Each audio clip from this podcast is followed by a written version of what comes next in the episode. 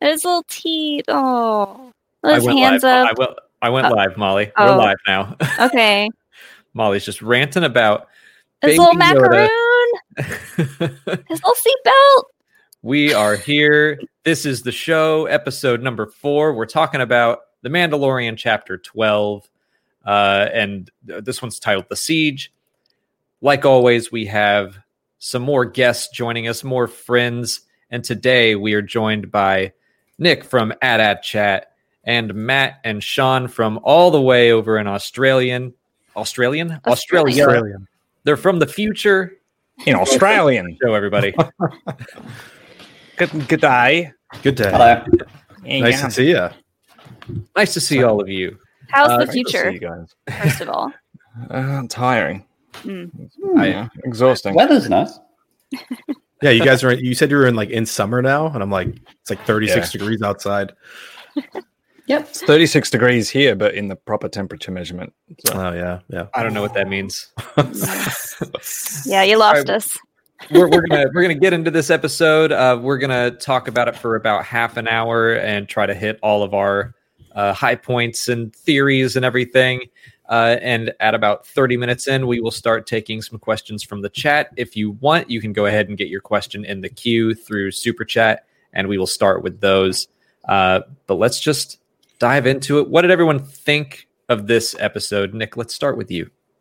Uh, wow. Yeah, I would say probably my second favorite so far out of this whole season, and I, I gotta say, like be- beyond this cute stuff, I think because of the way it ended, it just makes me want to keep rewatching it because now I can't stop thinking about like what does this all mean, which I, I know we'll get into, but it just left me on such a high. So right now, maybe because of newness factor, I'm just super amped up on this episode.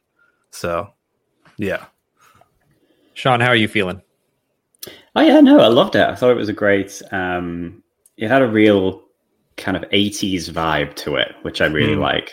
Um, I, I was saying to Matt, like the the scene where they kind of flew off the thing, and it was like the cockpit where they were all screaming. I was like, yeah, that's it's very Goonies, very Indiana Jones. like it, it was very, you know, I'd have watched that in the cinema when I was a kid, and um, yeah, no, I really liked it. I thought it just had pace and it, it sort of felt like it was going to be something that wasn't was just going to be a little self-contained thing and then it's actually just blown up into this huge thing so yeah very exciting I totally agree. Uh, I think a lot of people were expecting this to be like a self-contained adventure, adventure of the week, Hmm. and I, I think it mostly was. But they still did a good job of balancing the self-contained part with, "Hey, let's answer some questions, tease some new stuff."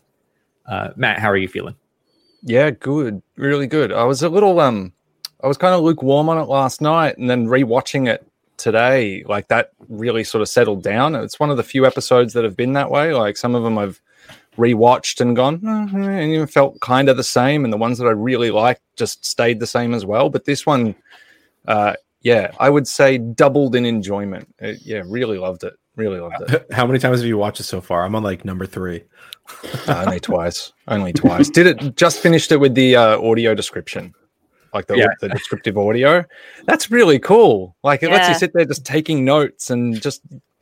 It's like listening to an audio That's book. that's something I had never considered. I saw Eckert I've Slatter. never done that. Yeah. Yeah. Eckhart's Ladder tweeted, "Hey, maybe use that on that last scene," and I did that. It was like, "Oh my god!" They actually reveal like extra details. Yeah. And Yeah, I didn't know if I was like, we're gonna get to that. I was like, I don't know. Because I saw Uh, that too. yeah. we Molly, have to go back and watch them all. Like, What did you think, Molly? I, I I loved the this episode. Um, every Friday morning, I you will usually sleep in while Alex gets up early to watch the episode. So I've been asking him every morning or every Friday morning, is it a banger? Uh, last week's was like, yes, definitely go watch it right now. Today he was like, uh, yeah, yeah, I I think there's some really good stuff in there. But when I watched it, I agree. the The pacing was really good. There was a lot of uh, good comedy, and we got to see Gideon, which was cool. I was like just waiting to see what Gideon was up to, where he was. Uh, so and His and we got to go so back to, huh? I was gonna say his cue is so iconic to me now. Yes. Mm. Oh my Yeah. god, yes. Yeah. It's, That- it's- That like wicked smile on his face. yeah, it's like the doom. It's like it's like the new Imperial March to me. It's like da dun da dun da dun every time. I love it. It's gorgeous. So good. It's good. We we, we usually kind of like forget to talk about the music until the end. I'm glad someone brought it up like right away because it just has become an assumption that like obviously the music's great, Ludwig is great, and we all know it. Yeah, I, I heard a couple people say things about the music. One person said that you can you could hear the Resistance March briefly when Cara uh, and Yeah, the that's right. New Republic guy are talking. Super subtle. It's super subtle. And it felt like there was maybe a bit of Leia's theme in there too. Maybe. Yeah, I don't know. Yeah.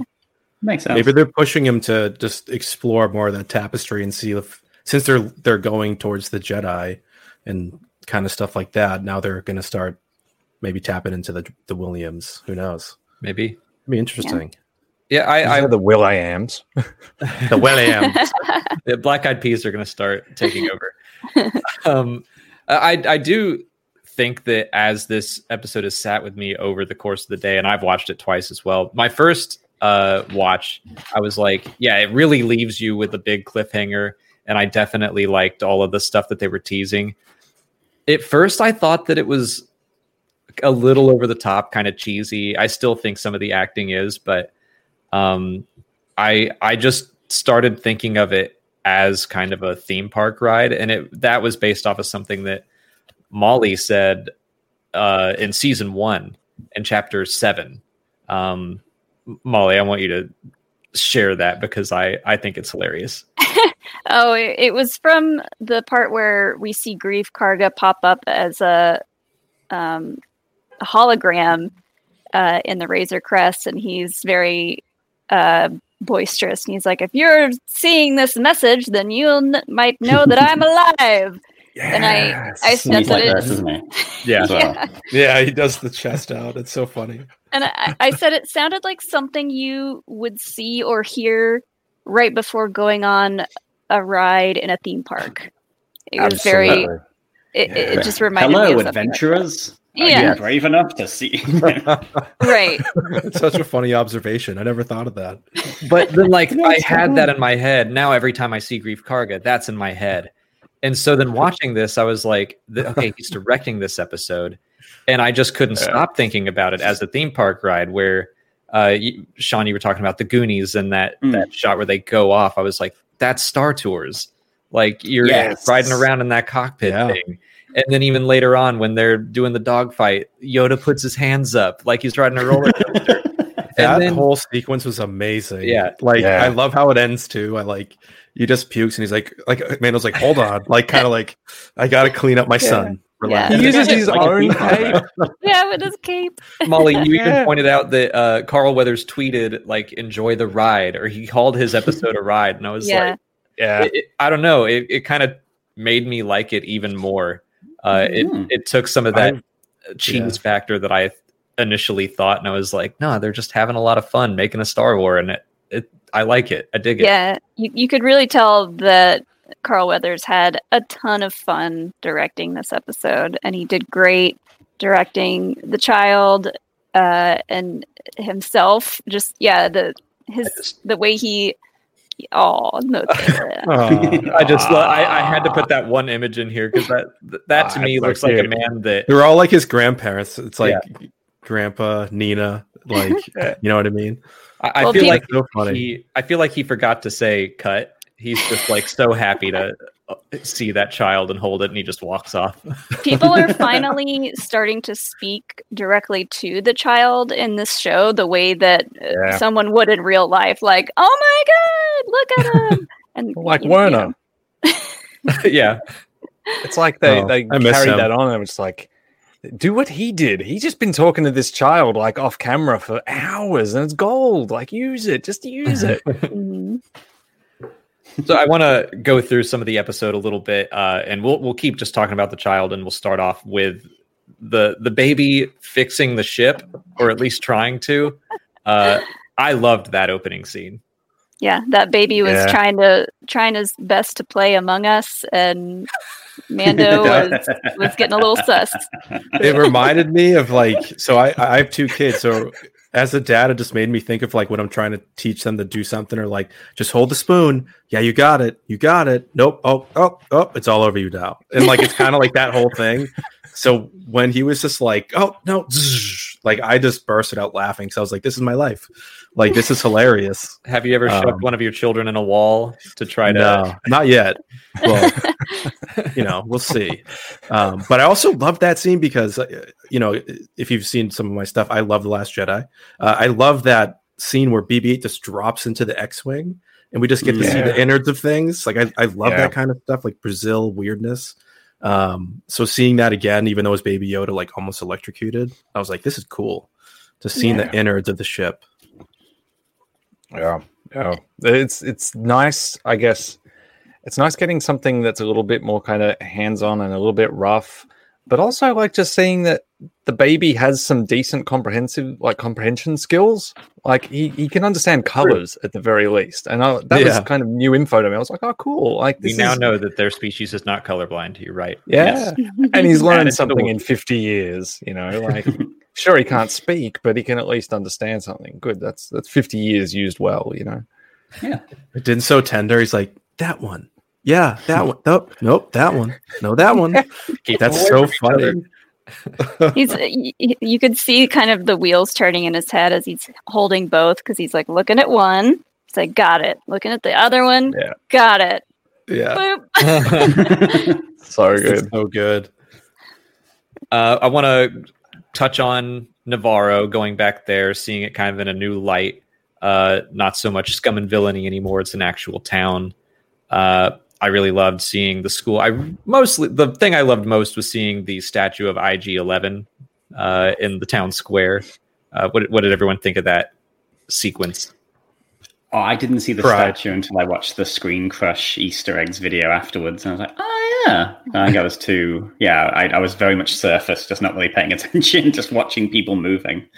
But yeah, no, yeah, I thought it was only great. started second viewing. Um, I, I thought it was nice. I, I miss IG Eleven, so oh yeah I was like, we, we get him for that one brief second. Nice, uh, you know. But i had a I think it's a good way to commemorate him.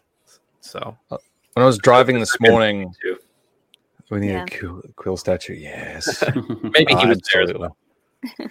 like I was driving this morning and, and taking my partner to the osteopath, and on on that route they've got one of those wacky waving inflatable arm flailing tube mans. Mhm. I've memorized that, by the way. Um, wacky waving inflatable arm flailing tube man. Um, so yeah, I saw that, and as I drove past, I got I just my brain went IG Eleven, and that's I think the next thing I want to see. I want to see IG Eleven become yeah, just like this this like almost local pop culture thing, not just like the statue in tribute, but yeah, I want to see him like in in shop windows, be like going, "We've got the best bargains" and all sorts of like really crazy stuff like that. I would just love to see that sort of thing in the background. Well, you can That'd get really you can get him in, as a cosmetic item in Star Wars Squadrons. So uh, I imagine Yes. that there there is something of him being sold somewhere. Yeah, I, yeah. I like to think that Greef and Cara kind of like agreed to have that commissioned and and put up in the in the town square as Yeah. in memory of him. Uh, I mean, he so- saved he saved all their butts. So yeah. One of the most epic scenes in the series, arguably. I think Yeah. maybe though this episode of the the scout troopers dropping in that that might have taken over that scene for me in terms of just sheer epicness. You mean the bikes? great. Yeah, the bikes. the- yeah, Yeah, yeah. We were Sean and I were talking about that. Like, yeah, that that that dirt bike feeling that you get, like, could be Sean. What did you say? It was like Mad Max. I was I was thinking very, like very- almost a Bond. Yeah, kind of a classic Yeah. Bond where he ends up having to inevitably every couple of movies ski, and someone's coming after him in other Yeah. skis or in on like snowmobiles or whatever. But yeah, very very Fury Road, like that scene in Fury Road where they're being chased by the bikes and all that. Um, but I like the fact that like when they kind of the scout troopers came down, a couple of them just completely Yeah. just wiped out. Yep. Yeah, At first, I was like, "Oh, they all died," and then I watched it again. And I was like, "Oh no, wait, no, he's just rolling. He's okay." You know, it's like Jesus, like this is violent. Because every now and then, like my son might run down. Like this morning, he watched. He was not watching it, but like he ran in. I was like, that scene was happening, and I was like, "Oh my god, did he just see somebody die?" And then I rewatched it. I was like, "Nope, we're good. Oops, uh, not turning this on in the morning anymore." So I think there's like Yeah. two quite safe deaths in that, and they're. Uh, I think I was watching it this morning, going, "Oh, they're actually like really for a Disney thing. Like they're pretty full on. Like you know when Cara smashes one into the side, and like you see the shot of like he's in, and then the um yeah the the gun turret at the top of the, Yeah. the Marauder. I was like, Mhm. oh, ah, like yeah, a couple of both of those times I was like, ouch. They've done a lot of like off-screen violence stuff where you're like, you know enough that you know what happened and it's bad. Yeah, the sound design the sound design is enough where you're like, oh yeah, that hurts. yeah. There were Um, I felt like there were so many cool just callbacks to the original trilogy with the stormtrooper dialogue. Um, yeah, the the speeder bike guys felt very Endor to me. There was a couple of like close up shots of their foot hitting that pedal, yeah, and I feel like that's a shot from Return of the Jedi. Mhm. And uh, all the shots of, of like the targeting computers and everything, it felt Mm. very original trilogy to me. Yeah, that's Yeah. funny. Yeah, I was saying earlier uh, when I was like just talking about it on uh, like a Twitter DM, I was like, very a New Hope to me. Um, it just reminded me of eh, like eh, at least the little part with like them just like with that with the Tie fighters and all that, and they have like the classic banter where they're like, "What are you doing back there? Do something!" and he's like, "All right, yeah, I got it." you know what I mean? And I'm like, "This is awesome." Well, And the it's infiltration is very A New Hope as well. Yeah. Uh, and Mm. you even have the callback to the tractor beam thing, Yep. uh, which I loved that line of like, "There's no There's- guardrail here." There's no railing here. Yeah, it's so oh, good. it's so hard. Finally, someone uh, points that out in the universe. It's very funny. unsafe. Painfully funny. The actually. Mythrol, Like, you know, I liked him a lot more this episode. I did too. than I did the first Yeah. one. I- I can't explain why. I just did. You know, I don't. yeah. Yeah, Well, he's kind of everyone, isn't he? Like, Yeah. I mean, like the audience Yeah. surrogate. yeah, he, he says all the stuff that if you were in that environment, in that situation, and you weren't just like packing yourself from being so scared of everything going on around you, and this was just regular, you'd say all those things. You'd be thinking all those things, whether you'd have the personality to say it out loud like him, but you'd be thinking, where's this guardrail? Yeah. It's like, my speeder, I'm I don't want to do this. I just want to sit in my car. I do that all the time. I'm just like, oh, I, yeah, I lost it come when he like. psst. that was so funny to me. I was like, "What just happened? What does this mean? Is it was that the Musk? Like, is that what? Just, yeah, yeah. I don't know. That was I anything about the Mythrol biology. So I was like, "What?" It was so funny. I want to get into one of two, the first of two of our speculation time questions. First, let's go. We were talking about the infiltration, so we found out that they were trying to extract blood with a high M count, uh, obviously midi-chlorians, to transfuse into some subjects. Uh, we don't know why yet. Seen a lot of theories thrown around already about Snoke, Palpatine making force sensitive armies or something. Mhm. Um, my theory is that Moff Gideon himself wants to try to become force sensitive, but what's what's everyone thinking? Who wants to start? I'll go. I'll go. So I thought Snoke. I thought maybe not Snoke it himself, but you know, precursors to Snoke. Whatever, whatever Snoke is like. Is I'm not sure. Alex Molly, I'm sure that you can answer this. Has has Snoke been named as a real person in canon, or was he always just a creation? Uh, I believe he was always a creation, I, and I'm taking that from Palpatine saying, "I made Snoke." I do think he literally Yeah. made Snoke. Yeah. So, so if that's if these are like you know experiments or examples or whatever, like they've got to start from somewhere. Maybe I'm thinking kind of like you know Prometheus and like the the travelers and all that sort of stuff. Mm. Like they've got to start somewhere. So maybe uh the- actually no, forget that line of line of thought. Uh, the thing that's really striking though is uh, Dr. Pershing. What does he say? He says the volunteer. He doesn't say volunteers plural. So like throw that back to someone else. What do you, what do you think that means? Well, then it might just be a case of like on a case by case basis, the volunteer, Yeah. so like whoever the volunteer is at that particular experiment, rather than there being a, a singular volunteer. It's like the subject at, uh, of this experiment, but then Hmm. each each subject is a different thing. If that makes any sense. I could also see the Empire calling them volunteers when they're really not actually Yeah. volunteers. Yeah, vol- volunteers. Yeah. yeah. just po- just poaching people from Nevarro when they need uh somebody.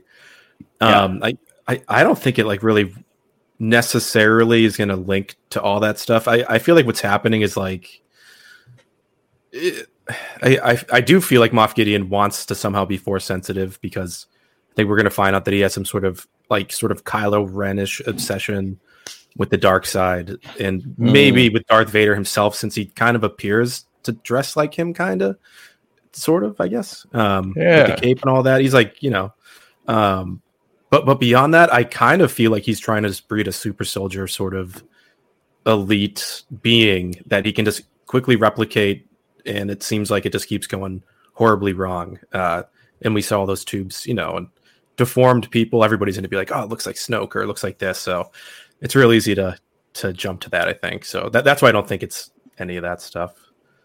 Yeah, I Um, I didn't think about Snoke at all in this episode. I was just like, I don't think Mandalorian is gonna connect with Snoke. That just it, it- maybe that's just something I don't want to happen.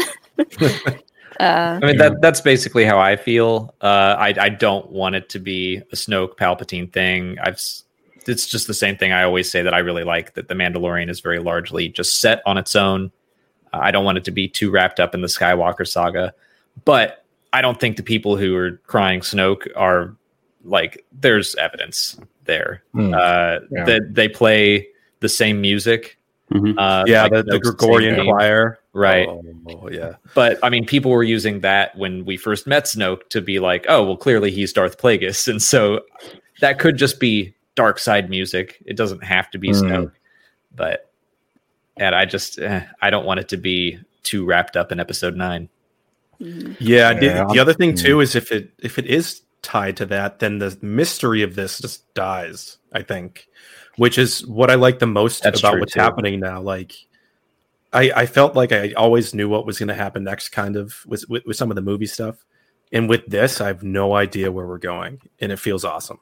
Yeah, Uh, Mm. so if it ties into that, I'll probably be really let down. I'll be like, ah, come on. So Hmm.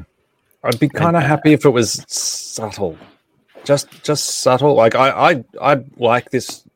I like this idea of it being a bridging period between, you know, original trilogy and sequel trilogy. So I kind of feel like, you know, maybe it, it- it's kind of natural that there's going to be some stuff. Mhm. But I like the idea more of us being able to like do this, just sit around and just keep it so speculative, and that it that it could be just just up to eight. It's never a full ten, you know, that says it is a Snoke. It, it, it yeah, yeah. just- just yeah. something. Like they But- let you put the pieces together if you wanted to, but it doesn't. yeah, Like Snoke doesn't walk out of a tube at some point. It Yeah. could like But- inform this the sci or I don't know what you call them, the people on Exegol, the antithesis of the Octu nuns, whatever those scientists were.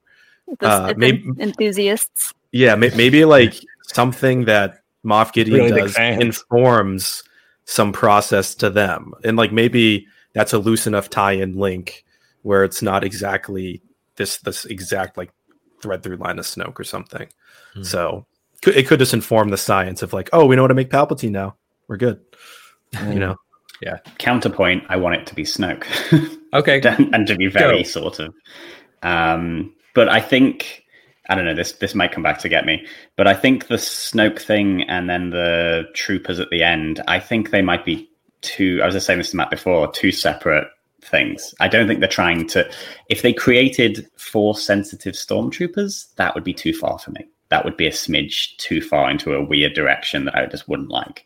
I like the idea of them making super soldiers, and I like the idea of they're also working on trying to like bring back Palpatine or bring back Sith in order to kind of get the Empire back on its feet. But I don't want those two things to be the same thing because that would just be Mm. a bit. I don't know. I don't think I could deal with that. I think that would just be a bit odd because you like it's too big for something that, like Matt says, in the bridging period, you can't have like force sensitive super dark Yeah. troopers and then the Force Awakens happens or Resistance Mm. happens. You're like, no, it's too it's too big. But Mm. uh, who knows? Well, I don't know. It could be like projects from each of them, you know, like so. Hmm. There's that. There's that true um, officer, the imperial officer, that says uh, something about the new order coming. So like, if the new order and all that is connected to the first order and therefore that's palpatine's plan so maybe that's that's the force sensitive route and then the troopers maybe are just gideon's personal pet project. Like that's that's him. That's all him. So if you know that could yeah be something if you know if gideon dies at the end of the show and then the troopers are all gone then that can put it to bed before the force awakens doesn't necessarily have to bleed into anything else maybe. I. I, I think my hope is that it just Gideon is kind of his own guy. He, he's stayed behind. He didn't go into the unknown regions. I kind of like the idea that he is on Mandalore. Like maybe he took it over because that was never part of the Republic. So I don't think the New Republic would be all Mm. that like keen to go get it back. Like we need to protect them. So he could have his own little fiefdom out there. And I like this idea that he just has this hubris that he's like, no, I can wield the dark saber. I can do this, I can do that, and I should be able to be force sensitive too. Let's figure this out.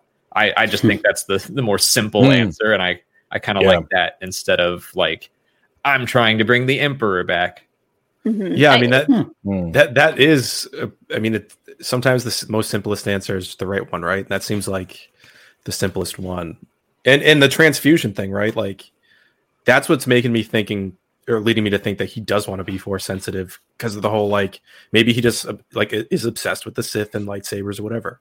Um. It might just be that he just is obsessed with power and and like, that, yeah, yeah, It, it, it could um, be a situation kind of like he himself wants to be the next emperor, the next Palpatine, basically. And he's Hmm. he doesn't have a Death Star, but he's got the dark saber and he's got his special he's a psychopath. yeah. And he's and he's got his uh, army of, of new troopers, which are great segue, kind of- Molly. kind of like inquisitors. Maybe he was- knew about them and was like, "I'm gonna do something similar." I was gonna I did- say, like Mo- Molly says, he doesn't have a Death Star, but he does like he has an Arquitens class cruiser. Like he's a very downscaled Hmm. leader at this point. And yeah, I want to, I want to, before we get into uh, chat questions, I really want to talk about the Dark Troopers. Mhm. Like, I never thought that would happen on the screen and live action. Uh, Refresh how- everyone's Well, I don't memories know of much what the about Dark lore Troopers of are. Dark- I actually had to research this because I, I only knew about it Yeah. vaguely because of a game. right. Yeah. So I was like, wait, what what is this again? So I had to do a little bit of Wikipedia today. I mean, they're basically just Imperial battle troop or uh, battle droids. So it, it makes sense. Gideon probably doesn't have that many people, uh, especially if like he's not in a star destroyer. He's in a light cruiser.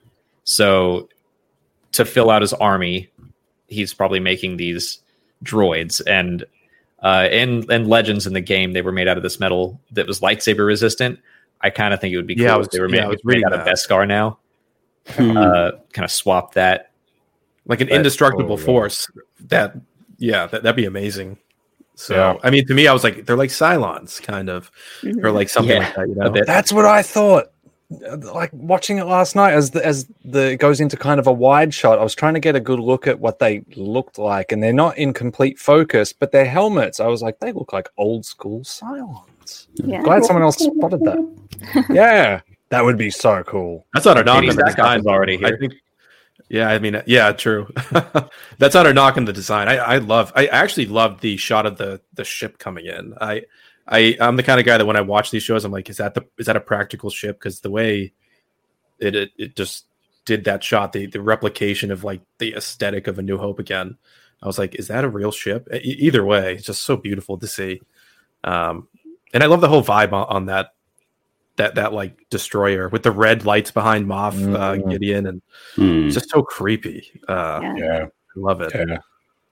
Alex, that scientist guy in like the white uniform. Uh, so with him being there, you don't think those are uh, like human? You think those are dr- definitely droids? Well, the that was more of an engineer outfit. Like that's what Galen Erso's engineers wore in Rogue One. So they're more like weapons designers, Okay. uh, not so much like the guys we ran into earlier at the installation who all had like the Kamino patch, like Pershing. Okay. See, that's what makes me think they're on two different threads. Like Yeah. it's it's like we've got to bring back the Empire, so we're just going to have all these projects running and then try and work something out. which uh, yeah, if they're on two different threads, and sorry to keep harping on this, something that I like that we've seen in other Disney era Star Wars stuff is that kind of bureaucracy and that infighting. Mm. And I think something that comes up in The Rise of Skywalker is a bit about kind of like, you know, there's people in the First Order that know about Palpatine and all that, and they're kind of doing his bidding, but others don't know about it. And they're just Mhm. going off doing their thing. Like, I, I wouldn't mind some sort of conflict there to be coming along. It's like maybe Gideon's out of the loop of this stuff. He's trying to do his own thing. There's a few people doing this force thing. And I don't know. I'd, I'd like, I love bureaucratic bickering. I just love it. I, that, that stuff. British TV show drama, you know, like that kind of stuff. Love it. Love it. Have you seen the movie Shin Godzilla? It's a Godzilla movie about bureaucracy. It is incredible. Wow. it's on my list. It's on my list It's- still. It's Never it's pretty amazing. it. It made two people I watched it with fall asleep, but it's really. So it's good then. Like, it's great. yeah, yeah. I love it.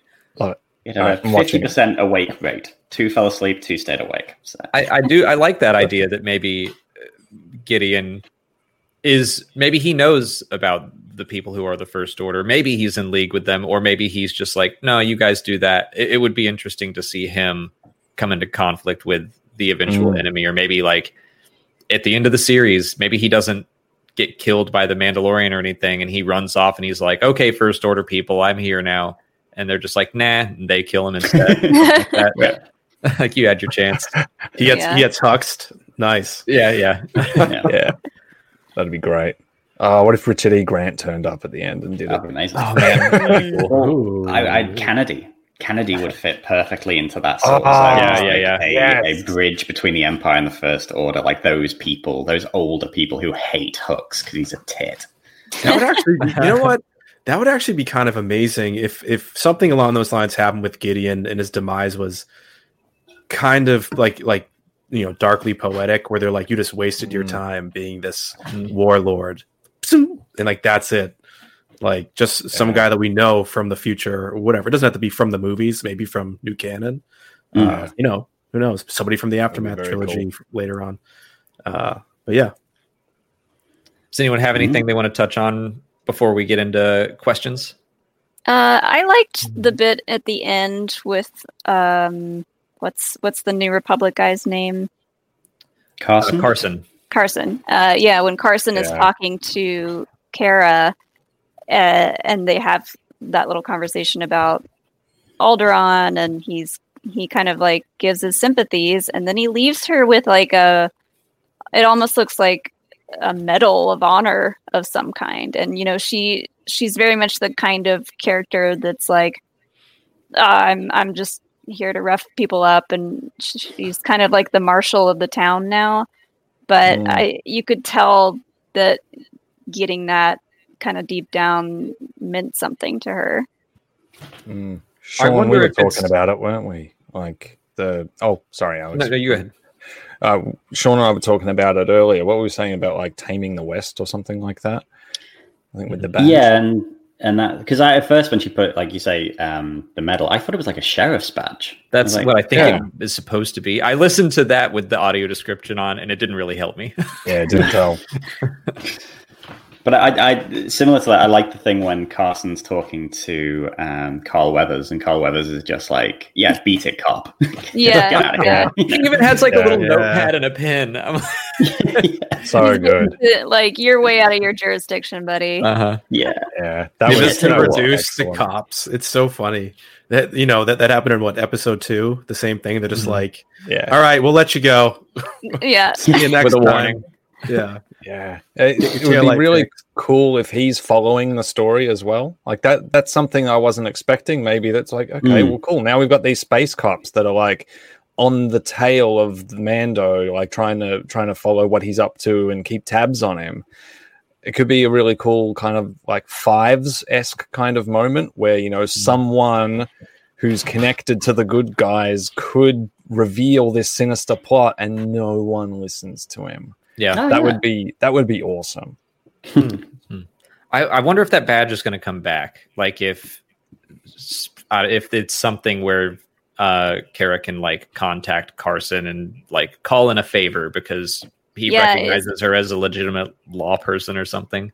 Is that Yeah. like an old school captain's medallion Uh, where it where it Yeah. gives you uh, so, some kind of special treatment? Hmm. Yeah, I don't, Free I McDonald's. know nothing. Mm. Uh, one one last thing as well. At the end, when um, the Razor Crest shows up and takes out the Tie Fighter or the three Tie Fighters, when it first appeared, that was uh, that that was a big sort of um, the Falcon arriving at Crait vibes. Like, Oh, kind of- yeah, that's yeah, like one of my favorite Star Wars scenes, where it's just like build, build, build, build, build, and the Tie Fighter just disappears. You're like, ah, yeah, that's the good stuff. That's good Star Wars. You know what's wild? Um, and I, I know Favreau mentioned this too, or maybe it was Filoni saying that like because they didn't have to create the volume this time, they could put all their money into post for this season. Like all like that budget went heavily into post.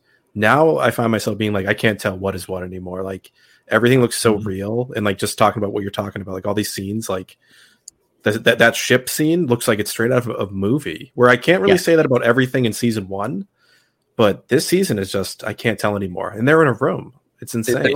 There were definitely in season one moments where I'd be like, okay, I know this isn't a green screen, but I know it's it's not Yeah. quite right.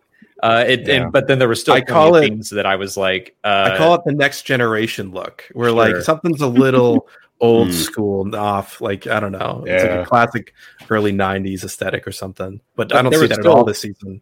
there were still plenty of scenes in season one that completely fooled me. But yeah, Yeah. I feel like I have not noticed a single time where I'm like, No. oh, they're in the volume now, It's Mhm. crazy. It's crazy. Yeah. Well, that, Yeah, that been krayt dragon thing in episode one, that whole krayt dragon thing, that would be like a season finale for another show. Like that would be like the big moment that they'd like. That would be like the second to last episode in a season of Game of Thrones, like the final like big thing. Mhm. But here it's just like, okay, so let's just open the season with this quick little adventure with a krayt dragon, and then we'll keep going.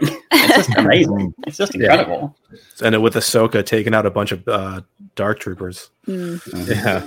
Find Mm. out. All right, let's jump into some Yeah. questions here. Uh, Caleb Levermore Rich, thanks for your super chat and question.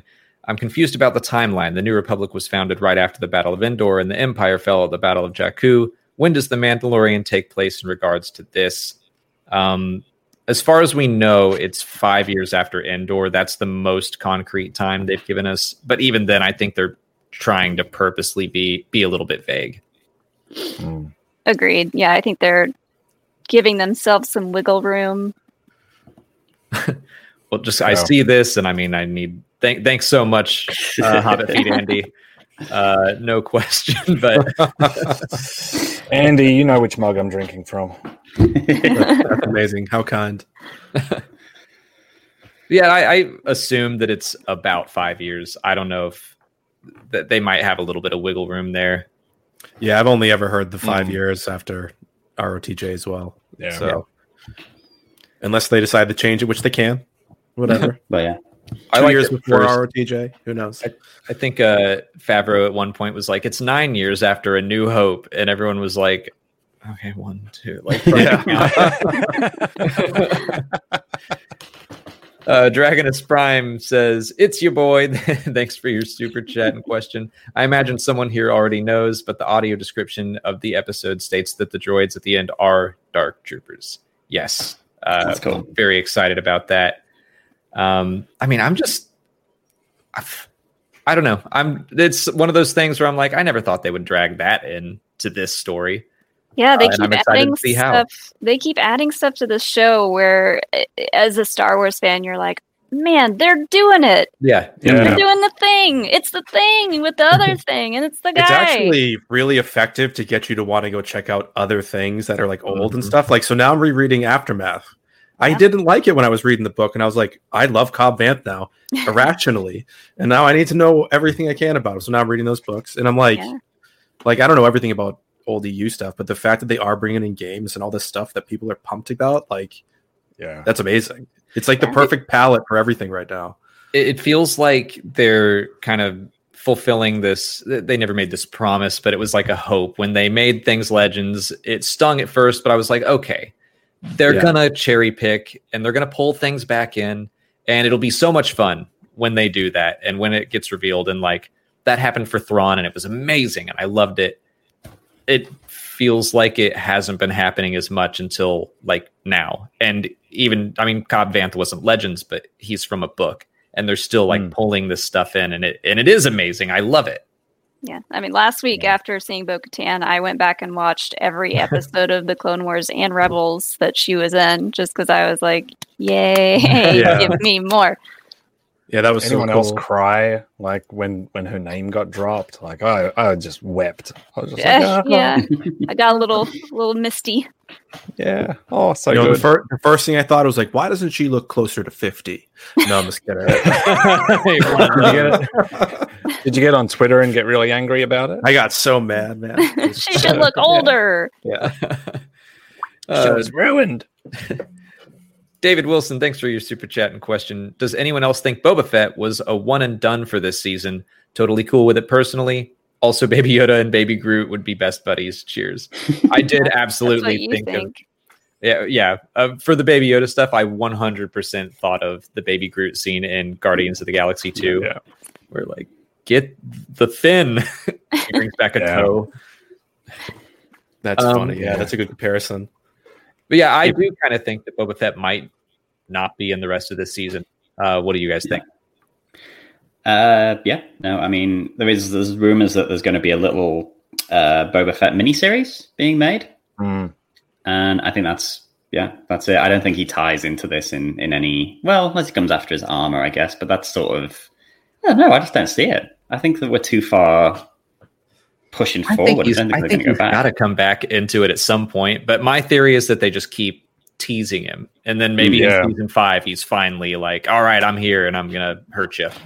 Yeah, I mean, Yeah. be good. I keep thinking that I I want I really want to see him have a conversation with Din because we keep getting all these other outside people telling Din about Mandalorians, Mandalorian culture, what it what it is to be a Mandalorian, and I would love to see or I would love to hear what Boba Fett has to say about that to yeah, Din. as an Uh, outsider, yeah. That's the story thread I th- that I am hoping for because I actually was like, oh, I don't want. Uh, do I care about Boba Fett being in this? I, I'm kind of lukewarm, Me too. but um, yeah, but, but I'm just like, okay, he is in it. That's reality now. So if they go down that route of being like, you're just a kid of the, you're a person of the Watch, this cult, and what does that even mean for you, a person who's a cult, and like, I'm just wearing this armor, you're no better, you know? So I feel like a lot of those conversations are going to happen if he comes back, and, and that's kind of what I hope. I hope it's not like a typical like we're in best car armor, we're going to fight now. Like that'd be just Hmm. too easy. I think. Um, Mhm. so yeah, I do think he's going to come back. I don't know if it'll tie into the last four episodes of this season. I feel like it's a setup for something else, like uh, Alex was saying, or Yeah. something later down the line. Yeah, or next season. Yeah. Yeah.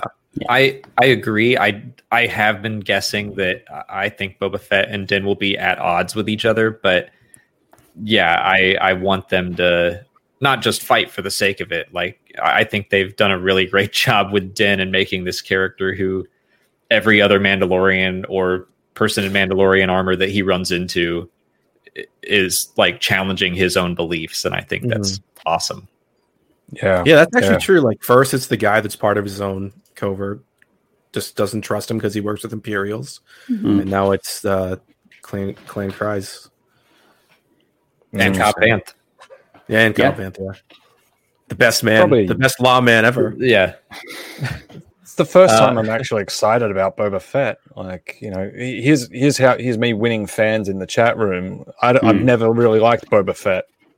Couldn't care. You know, I know that's going to make people cry, but um, this is the first time. It's just like just teasing him and actually showing potentially someone that's more mature and has learned some things. Like I didn't like him in the Clone Wars at all. It just got got tedious watching him just do stupid, stupid. I know I liked you it know, in the Clone things. Wars. I think that was that was the first time I was into it. But yeah. Carry on, Yeah. sorry. Oh no, no, that's all. I'm I was mid. just going to complain about I'm Boba mid. Fett some more. I'm mid on it. I always Yeah. like the I, I- I was I felt the same uh Nick uh, with Boba Fett being in the show I was like I just I don't see how he's going to fit I don't I don't want him to overshadow anything but with the little that one little tease I was like okay I, I can see how they can make this work Yeah. Yeah, But what you said, Molly, I think is a really good a really good way to get him into it. Like giving him some some other perspective on on being Mandalorian or outside of Mandalorian would be really great.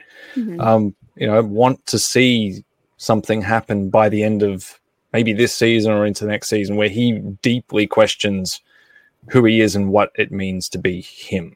And I think yeah, that's a it's a good good opportunity with Boba to do that. I guess it know what depends was on if we go back Oh. to Tatooine. yeah, I'm sure we Yeah, will. True. Oh yeah. Um, I, I was going to say, I, I missed talking about this earlier. I because we're talking about like what it means to be a Mandalorian right now. But when he just kind of lifts up his mask just to drink his his soup, Oh yeah, yeah. I, I love when like Baby Yoda's like, Yeah, he's like, "What's under there, Dad? like, what do you look like?" You know, and he's like just, and then they finally like sip at the same time together.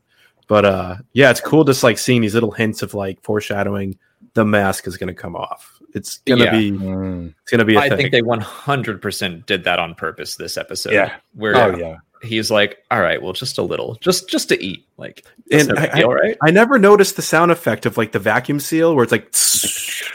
So I guess he can go in space, right?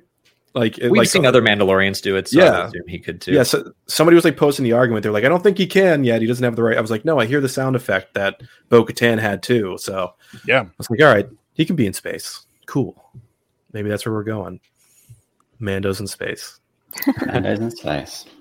I wish there was some way I could group these uh, together. Olivia Pirano, uh, thank you for your super chat. I can't believe we're bringing Dark Troopers into this. I'm so excited to see, excited to see what Gideon's master plan ends up being. Um, yeah, I don't I don't know what his uh, plan is, but I do I love the idea of like instead of th- this metal called phrik, that they're like let's use Beskar because then it's just like Mm. an extra twist of the knife. Uh, it's going to make them harder to kill. I remember reading on Wikipedia, and or maybe I was reading the wrong part of this, but they said that some shadow troopers or dark troopers sometimes had lightsabers, like red lightsabers. Is that a thing? Or was I Uh, reading something wrong? Or was that shadow troopers or something? I think that's Shadow Troopers. Uh, Dark Troopers in the game. Uh, well, some of them had vibro swords, but no lightsabers. okay. Mm. So I was like, if that's the case and that's what happens, like, oh my god, that'd be Was- bananas. Were Dark Troopers? troopers. Yeah. Which Purge troopers. Purge Are they the ones from the Fallen Jedi Fallen Order? Yeah. Yeah. Yeah, Yeah. they have they have those kinds of energy weapons. Like yeah, electro staffs. Yeah, Yeah. yeah. So that's one of the things I thought it could have been. I was like, oh, are they purge troopers maybe? Because yeah, that makes sense. Like the Mandalorian purge and, and Yeah. all that sort of stuff. Like just yeah, but no, dark Huh, that'd be interesting if they had that same helmet design. Mm. Yeah, So I guess they don't have to be the dark troopers that we know from the video game. No. Like they can be something different just just by name.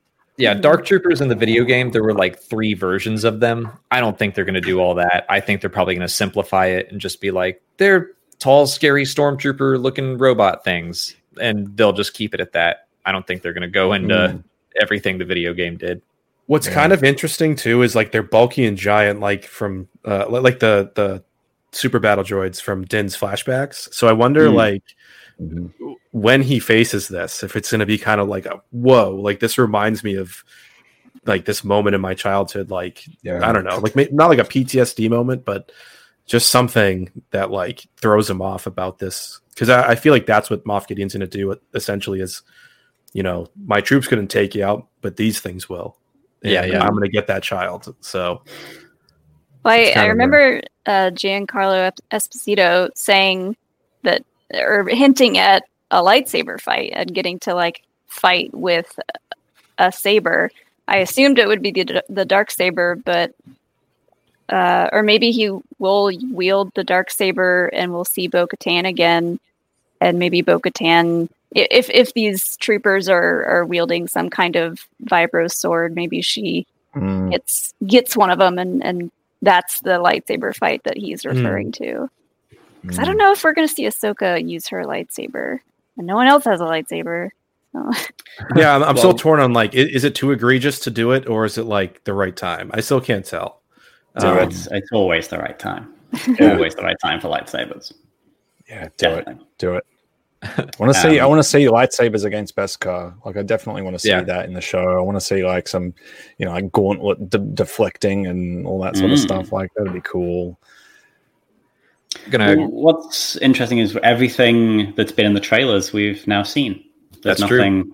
There's nothing left. Oh, so there's four episodes left, and we have not seen a single frame of it. Thank all unknown. God. Yeah, Yeah. I love it. I love it. Yeah, that's pretty wild. So, um, well, I could just, I don't know, I don't even know what to say for this. That's just pretty, pretty wild. I, I can't wait. And uh, there's still is, the next one's Dave Filoni's directing it, I, th- I believe, direct, directed and wrote, I believe. Yeah, I believe so. Yes, I, I believe we know he wrote it, and it's like safe to assume that he directed it. Yeah. Yeah, And so you probably know who's going to pop up. I believe it. It says on IMDb already that he just it does. directing it. Yes. And I, I did see a IMDb has rumor. been bad at spoiling things. like I don't know if if you've looked at any of the IMDb stuff before the actual episode has come out. I, there's been a couple of times where I wished I hadn't. It's I just like, forgot ah, about IMDb. I did look at it before this it. episode, and that's how I knew what was going to happen. Like the the whole chase scene, they had pictures of that on IMDb. But All right, let's go on to uh, Mr. Pex. Thanks so much for your super chat and question. There were so many crazy reveals this episode that it's hard to get my head straight about it. Do you think Nevarro was one of Palpatine's observatories, like the one on Jakku? Oh, Didn't seem to be. It seemed like you're just your standard Imperial installation. I don't know if it was an observatory, but they're definitely. I don't I wonder how many of those for that. clone bases that they've got. Like, if like because that it was definitely sort of having Werner Herzog there and Pershing and all that, and like how many planets have they sort of built little laboratories on just in case? Right. Or how many are still Well, left? I It's feel like it no. Oh, sorry, Monica. oh, sorry, I was going to say it didn't look that old, Hmm.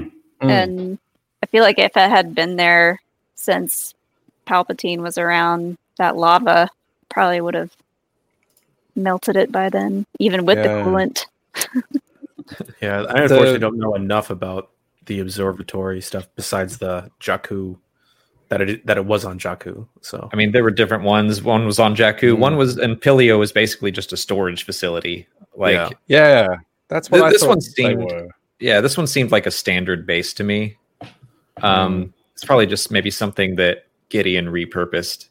yeah, like it. I, I guess upon initial watch, I was like, it's just like a storage facility, like an Imperial storage, because they had like the truck or whatever that vehicle is. Just looked like something that would move cargo around, but that happens to have like a gun on it. I don't know. Mm. Like during the the police interviewee or the the police report bit scene at the end, he says uh, that they're not isolated incidents. So like these things, it's happening. So yeah, I think I think there will be other locations, other cloning locations and stuff like that. Definitely. Maybe maybe the rebellion knows about some of them. Maybe they don't. I don't know. I, I do wonder what other incidents they're referring Mm. to. Yeah. Uh, Colton Roberts, thanks for your super chat and question. I personally think that they're trying to tie the Palpatine clone or Snoke to the child. I love the theory that Gideon wants to become force sensitive. I hope the latter is true and not the former. I see, Uh, I'm the other way. Mm. well, that's fine, Sean. That's just fine. eject button. Everyone likes their Star Wars a little different, and that's okay. That's it. That's the joy of it. Jacob the Hodge, uh, thanks for your super chat and question. How long has it been since the end of season one? I'm going to guess not long at all. No. Yeah, I have no real sense of it. It doesn't feel like too much time has passed. The kid's Yeah. still. It means it's still a little baby, but maybe he'll be a baby for a very long time. I, I Mm. guess it's how long has passed since Nevarro has gone from episode eight to this. Yeah. It's Couple months? definitely been a good amount of time just because of what Mando said about having to travel sub light speed and Ah, how long course, it yeah. and how long it takes. So like who knows Yeah. how long it took them to get uh to Trask and and back from there with the ship falling apart. Yeah, I guess that's true. And they have like a functional school, which you know. Yeah. So I guess some amount of time, at least half a year, right? Yeah. Get a school, Yeah. a school up and running. Months guess to low digit years. Probably. Yeah. It's just it's one of those things where like sometimes time in Star Wars is like eh, like the Empire Yeah. Strikes Back. Where like how long was Luke training? was it yeah. a matter of I lo- days? It's funny. I, I love one of J.J. Abrams' quotes from The Force Awakens uh, commentary, where he's like, he's like, if you were ever saying like these planets are way too close together scientifically, you'd be right. But Star Wars isn't a science lesson, so moving on. And I'm just like, oh, nice. Like, what a funny dig, but also just like, just saying it what it is. It's just silly and goofy sometimes, and Yeah. it's a spectacle. So Yeah. it's funny. Uh, Matt Thornton, thanks for your super chat and question. Those bodies and the tubes and black figures, I'm getting reborn and shadow trooper vibes from uh, Jedi Outcast. There's there's your shadow troopers. Oh, Um, it's a Jedi Outcast. I think I Yeah, just don't- bought that on PlayStation. I should probably play it. I don't know. You know when things go on sale sometimes, and you're just like, "I'll buy Oh, that. Star Wars, I'll yeah, buy that." I'll take that. I feel like I feel like sometimes Star Wars like ventures into this kind of Lovecraftian horror accidentally, and I feel like this was a perfect example of it too. Like just seeing those tubes of whatever the heck is Mhm. going on, Mm, like oh man, I I'm so curious. I I do hope we get a lot, like at least one more exploration into that before this season closes out. Yeah. I mean, I, I like that they're going. Okay, let's answer a question uh, about Baby Yoda. Why why we want him a little more specifically, but also that raises more questions. Right. Mm. yeah, yeah, absolutely. God, I, I don't know. Like, I know we're just at the halfway point of the season, but I feel such a. s- I feel really satisfied where we're at at the moment, and there's always that little bit of anxiety as we get to the close of a season, as they start revealing more and more and more. You know, like I love, I like this moment right here where it's just like, what the hell? What could, what could it be? Like that is Yeah, my yeah. favorite favorite part in, in any show. Yeah. I love it. Yeah, sometimes resolutions you're like, oh man, or like you just feel kind of it's just because it ended, you know. But Mm. yeah, Yeah. I like riding the the wave up to the end there. Mm. The, Game the of TV show Thrones. Venture Brothers was always good at that. It was like it would ask all these questions, then when it answered them, the answers would involve more questions. So you just kept moving, and then Yeah. the show got cancelled, and it was the worst thing ever because I never like- got any of the answers I needed.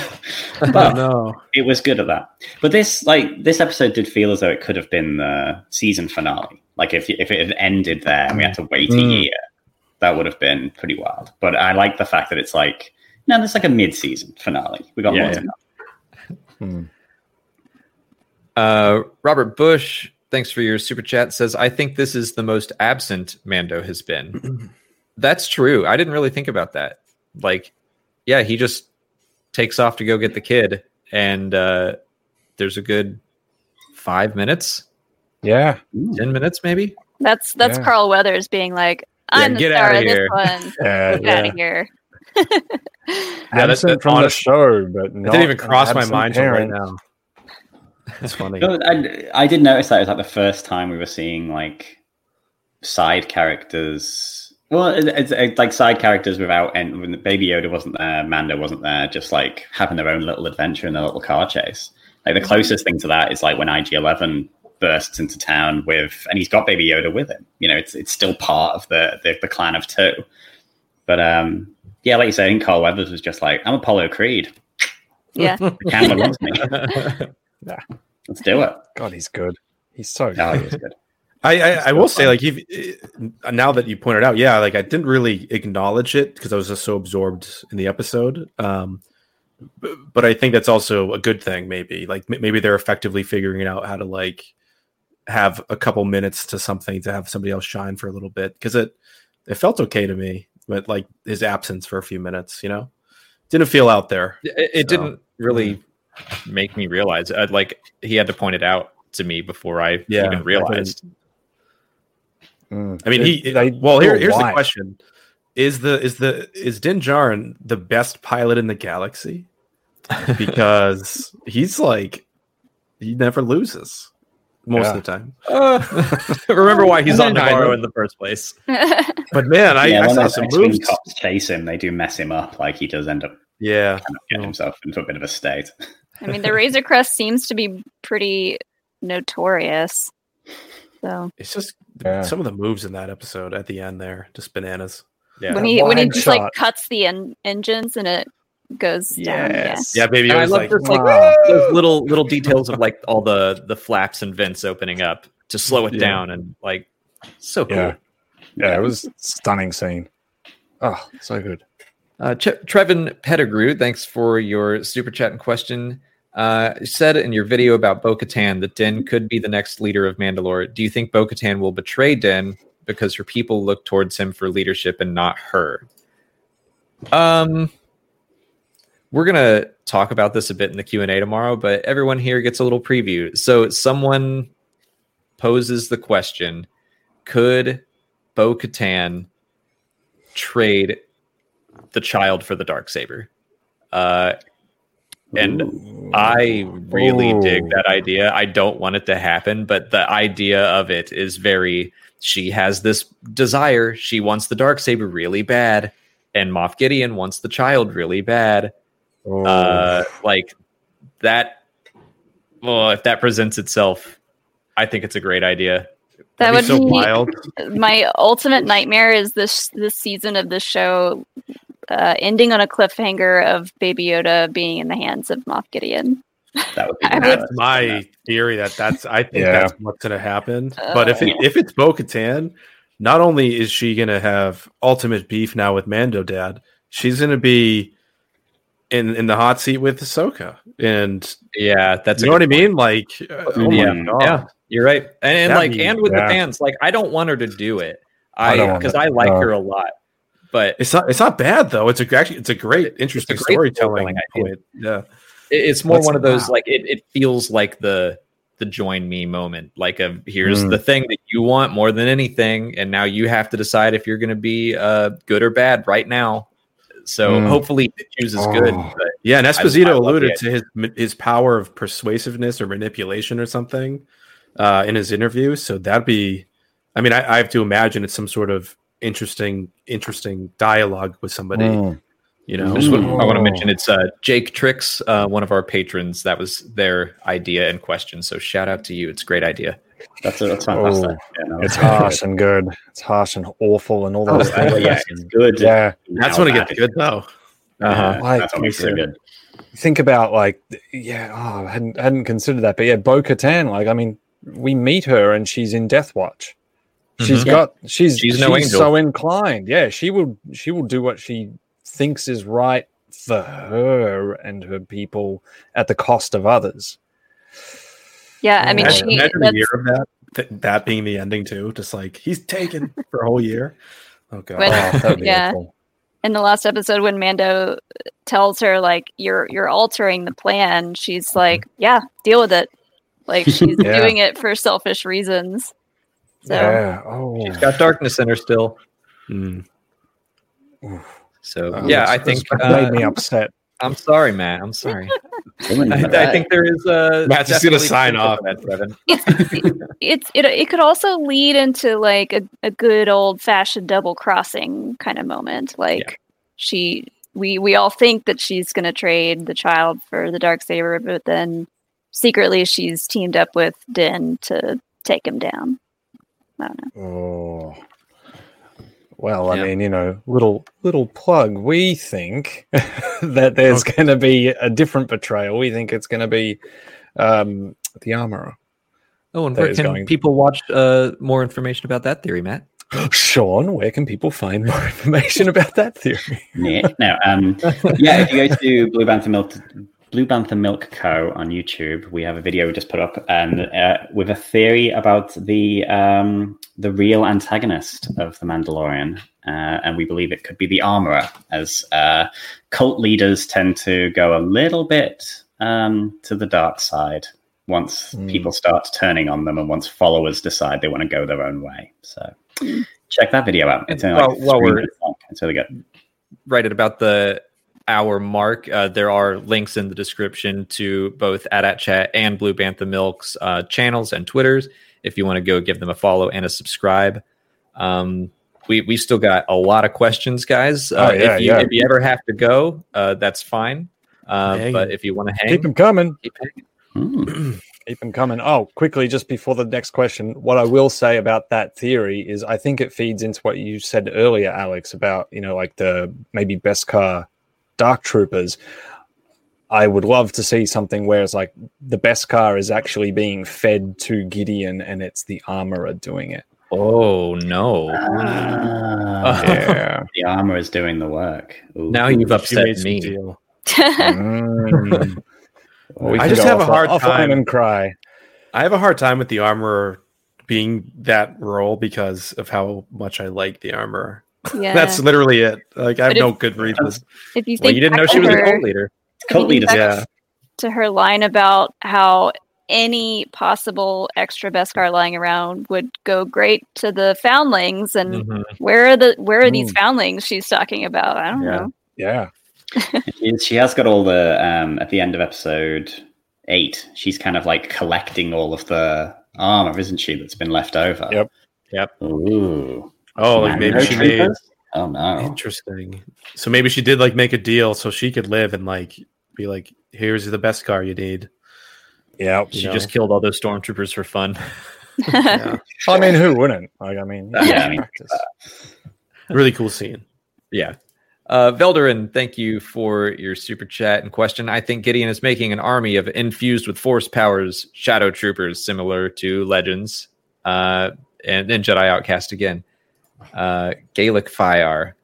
Uh, I can't remember if I Gallic. I don't know if I said that right. I mispronounced so many things. It's um, Okay, look. if those troopers were force sensitive, I feel like they'd be pretty uh pretty hard to control. Mm. Mm. Well, one thing I, I thought about too earlier with this the M count and force sensitive stuff is like, what if he just wants to create a Darth Vader sort of left hand man too, like or, or something? So I maybe the whole force and the the whole M count thing and the droids at the end, maybe they're just not exactly the same exact thing right now. Like that, that's kind of what Sean was saying earlier, but in a different way. I'd be down for that too. Like, I just like the idea that he is trying to control something that he has no idea how to control. He just Yeah. assumes that he can. So, yeah, it's something else like that where it's like it immediately gets away from him. Uh, would Yeah. fun. It might be a case of like because we're sort of saying like, oh, you know, he's trying to emulate um, Vader, but it might be a case of he's more like, oh no, I want to be like Tarkin, so I want to be like the guy in charge, but I want this like enforcer, which would be Mm. because when you watch, it's weird when you watch New Hope now, and it's like Vader is is bodyguard almost, which is which is so Yeah. well. Yep. Um, Palpatine, oh, yeah. Used Anakin slash Vader as kind of the poster boy Mm, and like the the boogeyman. Yeah. That's good. Yeah. So yeah, who knows? Of course, we may be thinking totally too much into it, and he just wants like big robot stormtroopers. But yeah, It's Star We, Wars. we We're- we're almost gonna certainly are. four. Remember when that snow planet was Ilum? When I, Oh, yeah. I was, I was. I still convinced. think it is. Yeah. no. it definitely is. Uh, we got two uh, super chats from Ted Comet. Thanks so much. Just finished the episode. Molly, what are your top three Baby Yoda moments in this episode? Uh, the guys in tubes could be cyborgs and clones, and I heart Shin Godzilla. ah, And uh, Ted almost also says the scene where Mando is trying to instruct Baby Yoda reminds me of trying to explain to my mom the difference between a Tie Fighter and an X-wing. Oh, uh, so my top three Baby Yoda moments. Um, I, I think I giggled the most when he put his arms up in the air and was like laughing in the ship. So that would be one. Two would be him with the wires, probably. And then three might be him stealing the other kid's macaroons, space macaroons. Oh, yeah. So good. He's know, I- like, Can I- I have one? No? Okay, I'm going to take it anyway. I loved when he specifically coughed in the little wire room, and he's like, "Ah." I was like, "Oh, that's so cute." I was like, "Oh man, I need to save him." Yeah. I, I think the wire. I mean, it was just an all-around great uh, episode for the baby. I Yeah. don't know So what funny. I, what made me laugh the most. I think the wires did. Yeah, it's funny to think about too. Like he got placed into a class, but he's like a fifty-year-old. Yeah. He's Yeah. there. What if he, he's like, I already took this class. It's like I already know Yeah. all this. I know where the Katie's maelstrom is. Yeah, Could have been sitting at the back of the room, you know, he could have like just pulled out a cigarette, you know, just been like, ah. What's up, Teach? You know, Teach. Oh my god. I don't know. I watch I watch terrible movies. Uh, Double O'Sullivan, thanks for your super chat and question. Do you think the use of the March of Resistance to underscore Cara and Carson could be foreshadowing her having a part in starting the resistance, or what other reason could there be for its use? Well, they used it for the for Carson and uh, Trapper Wolf in chapter 10 as well, I believe. So I think it's just like a we're not using the Rebel Alliance theme. We're kind of and we don't maybe we don't have a New Republic theme, so we're just gonna Mm, subtly throw in uh, this other. the hints. Yeah, yeah. Yeah. They show it right on the Cara. march though, of the don't resistance. The resistance is growing and building, Mm. and you're Yeah. seeing this sort of like you like you were saying before the space cops, where the sort of that one guy is sort of like something is rotten in Denmark, and I can't work out what it is. And the thing is going to be that they need a resistance. So maybe maybe this is very very deep foreshadowing. Yeah, Mm. kind of like Stroll the of birth the of, resistance. yeah, the birth of the resistance, or the the ideas being planted in people's heads. Yeah, I would I would like to see it mean that maybe Cara is thinking about it. You know, like Hmm. finding something new to fight for. Like, I mean, she was not into that when we first met her, and now we've seen obviously she's decided to fight for this town. Maybe, yeah, and maybe that's just kind of a stepping stone for her to, you know, go for something a bit bigger, a bit more important. That would be kind of cool. I would, I'd, yeah, Yeah, I was gonna say I think I think she needs to have a bit more like I said, I, I like the character. I just think there needs to be a, a bit more depth now that the Alderaan stuff has been brought up a lot. Yeah. And you know, that's that's no small loss. She lost everyone. Um so I think that being brought up and then seeing the rebellion logo is kind of just like, all right, I need to jump back into this regardless of whatever it is that I'm pretending not to feel anymore or something. Because Mm. that's like kind of the vibe I think she gives off, eh, maybe in the show, but also I could just be again reading too much into it. Um, but yeah, I'm hoping she kind of does some sort of pre-resistance sort of thing, trying to build Mm. that like go, going to the fight, I guess, in that sense. I, I think her story is one of like letting go of like the need for revenge, the rage. Like she just wants to hide until Amando's like, "Oh, you can come kill Imperials with me," and she's like, "Great." Uh, and now she doesn't really know what to do, um, and she she isn't like helping rebuild. She's just angry. Mm. Yeah. Yeah, she Mm. seems like she has like a quiet seething going on or something. And, and like Mm. and, and that's the question. Like he leaves her with this thing and he's like, All right, you make the choice now. Mhm. What are you gonna do? So could be cool. Yeah. Uh, Jane Dalton, thanks for your super chat and question. Being that it's so far in the outer rim and it has specialized technology, is it possible that the base that they destroyed is one of the Emperor's outposts, like on Jakku in Aftermath? uh, Possibly. st- still Maybe. possibly. I think, I think probably not. Personally, I think that whole base is Snoke.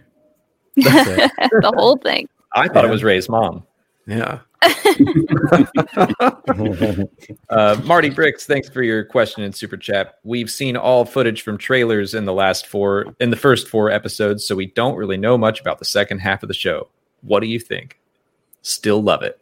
Yeah, I'm I'm so excited that we don't know anything about what's coming. yeah, it's, yeah, no idea. Yeah. So I, I was a huge complainer when uh all the TV spots for TLJ Yeah. came out. I was like, what? Like even like the director Rian Johnson was like, don't watch them if you don't want to be spoiled. And I wasn't trying to watch these things, but I saw the one where the lightsaber flies in the Rey's hands, the, the where Kylo Ren's, and I was like, oh my god, yeah. that's in a TV ep- the- what? So I was so happy that I just watched these two random, very just montagey trailers, and I know nothing. Like we saw everything, so now I have no idea what's happening, and that's how I want to feel. Like I don't even want trailers anymore for Star Wars. Show me a poster, put Lucasfilm on it. I'm gonna go see it.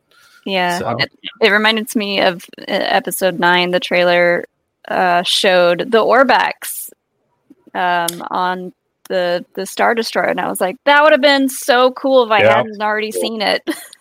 like 'cause Yeah. they, they they build it up so well with like they're not. What do they say? The, the, they're Not in not a- transport. Yeah, they're And not in transports. So Yeah. good. and and the fleet arriving at the end, which was in all the track. Like that, that's the problem. Yeah. with Ice All the sort of big moments were in the. Well, not all the big moments, but most of the big moments were in the trailer. You're like, yeah, these are the moments where you want to like not know what's going to happen and it be like a big thing rather than being, oh, I'm we're building up to that scene that I've seen. Yeah. But Yeah. Yeah, you're, you're, you're always waiting for that thing. And now that we've seen it all, you're just like, well, all, of our theories were wrong, kind of. First and most, you know, and that's awesome. Like, I would like, I remember a video I had where I'm like, oh man, everything I predicted for Kylo Ren happened. I think I don't mean, like people. I don't like this. this is boring. people Uh, were complaining when the second trailer for The Mandalorian this season was like a minute long and it wasn't much. And I'm like, yeah, we're complaining now, but Yeah. when we're watching it, we're going to be very happy. exactly. Yeah. TROS kind of uh, put a bit of a of fear in me because of it sort of bucked that trend of like trailer or teaser one and at least trailer one generally never gave away too much historically. Uh, But then, yeah, after watching TROS, I was like, oh, they actually really just gave away so much in the in the first, you know, run out the door. And so, Mhm. like, I've tried to avoid things, especially TV spots. They yeah, are TV spots. Those are the worst. Yeah. well, they're they're for the people that are still undecided. You know, like a week before going to the. Am I going to watch this Star Wars thing? And it's like, yeah, here, let's just give them half the story. Like, you know, I hope there's really a guy like that somewhere, just like in a living room, like, am I going to watch this? All right. Yeah. Watched all like, it's Well, really angry.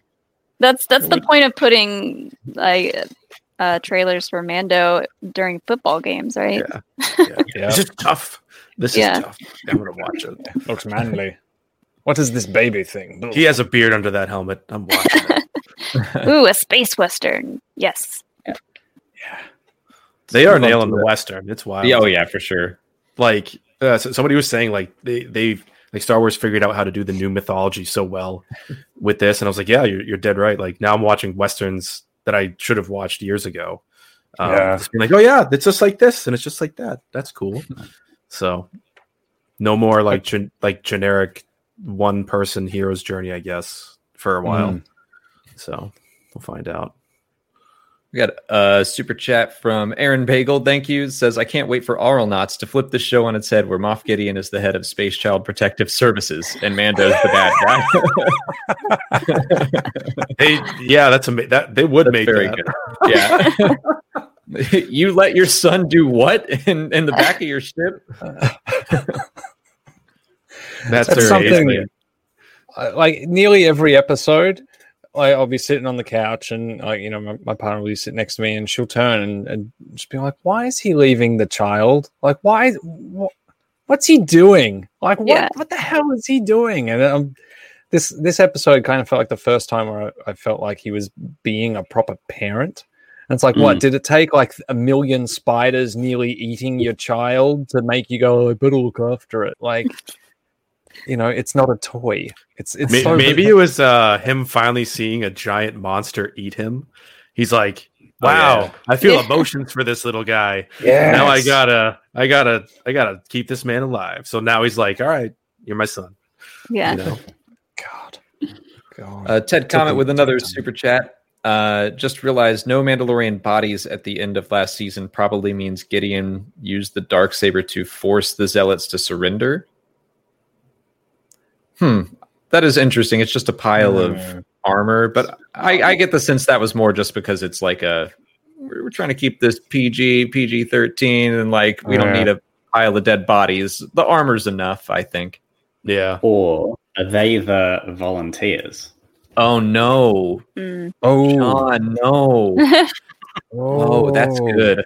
Bad, Um, terrible, but Yeah, I Now I'm understood having horrible earlier thoughts. that they weren't Mm. really volunteers. That's Mm. Although, if we get to see uh, anyone from Clan Vizsla getting experimented on, that'll make me deeply happy. Yes, you do have a weird anti-Vizsla thing. Oh, I hate them. I just hate the Vizslas. They're That's it. it sounds like a, like a like a humorous cartoon. Hate the Vizslas or something. Uh, Jane Dalton, thanks for another super chat. Do you think it's possible that the Dark Trooper armor will be made from Beskar? Uh, I think that would make it more personal to the Mandalorian. Yes, I think that's very po- possible. I, I love the that armor idea. might be making it as well. Is the other theory. That's a you're full of terrible, Really, like, gut, gut wrenching ideas.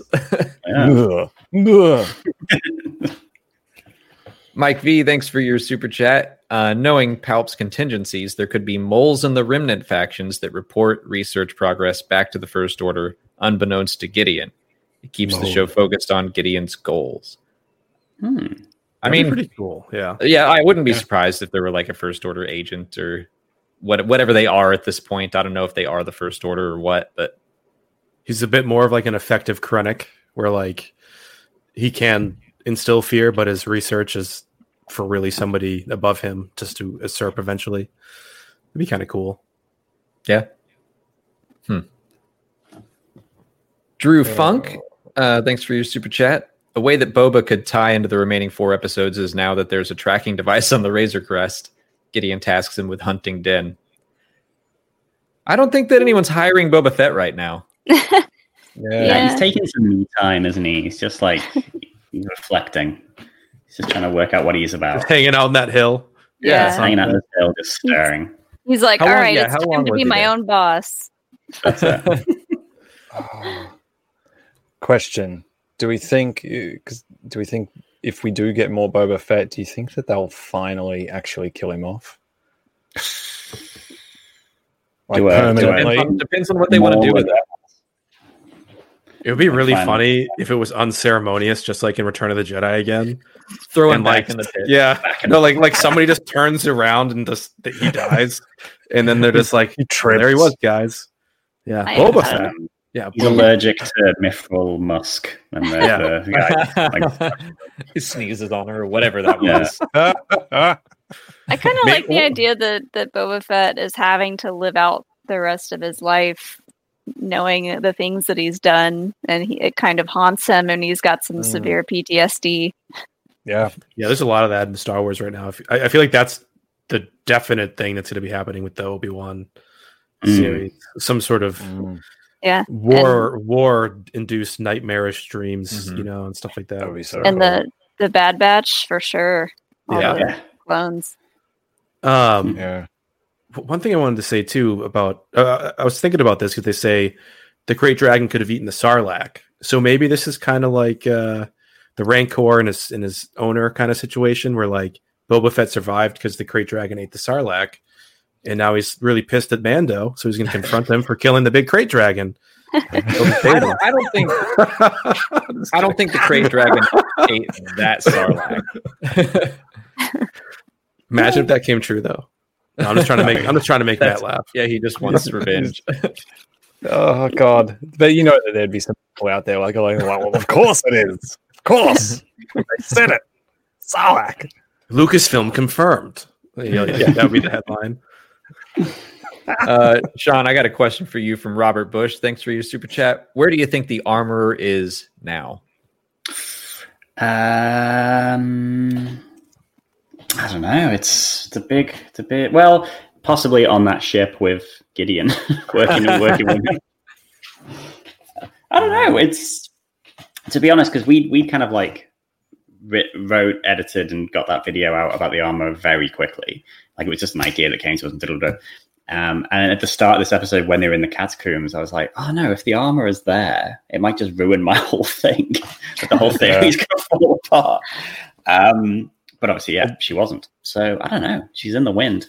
She's That was the somewhere. I don't- incentive of getting it out that quickly too. We were like, oh, and we got about ten minutes before the episode. It was like either they're going to do something or they're not, and if it, if they do something with her, then we're either going to be right or we're wrong, and we got to get it out before the episode.